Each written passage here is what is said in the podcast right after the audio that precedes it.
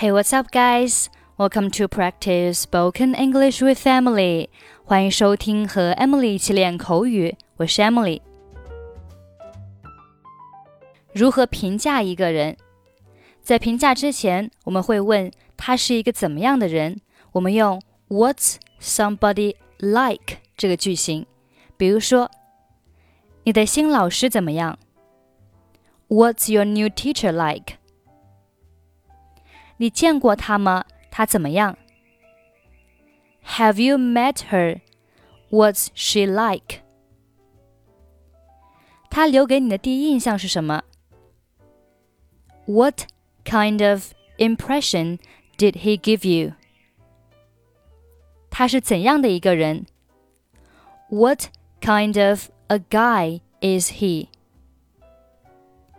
你对她的第一印象是什么？What was your first impression of him?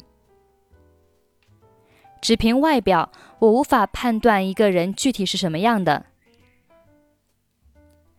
I can't tell what people are like just by looking at them. 下面是一些具体描述人怎么样的，比如说，他意志坚定。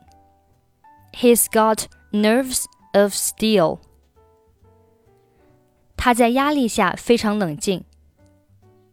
He's very cool under pressure. 他不会轻易激动。He doesn't lose his cool easily. 他极易动怒。He gets angry easily. 他脾气暴躁。He has a short temper. 我们来听一下今天的对话。那么，你那天晚上的相亲怎么样？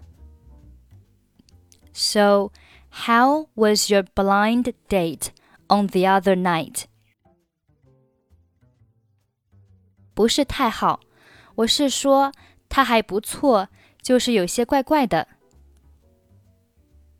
Not that great. I mean, he was nice and all, but there was something about him. 怎么？听你这么说，他好像隐瞒了什么事情？他狡猾吗？ What?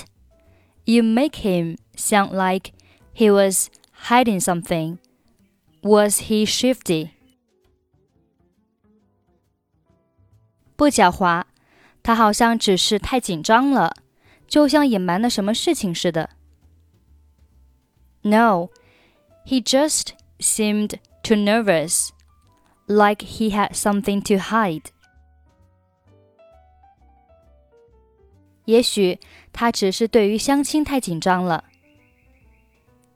Maybe he was just nervous about the blind date.起初我也是这么想的，但吃完饭又看了电影，他一点儿都没有放松，有点奇怪。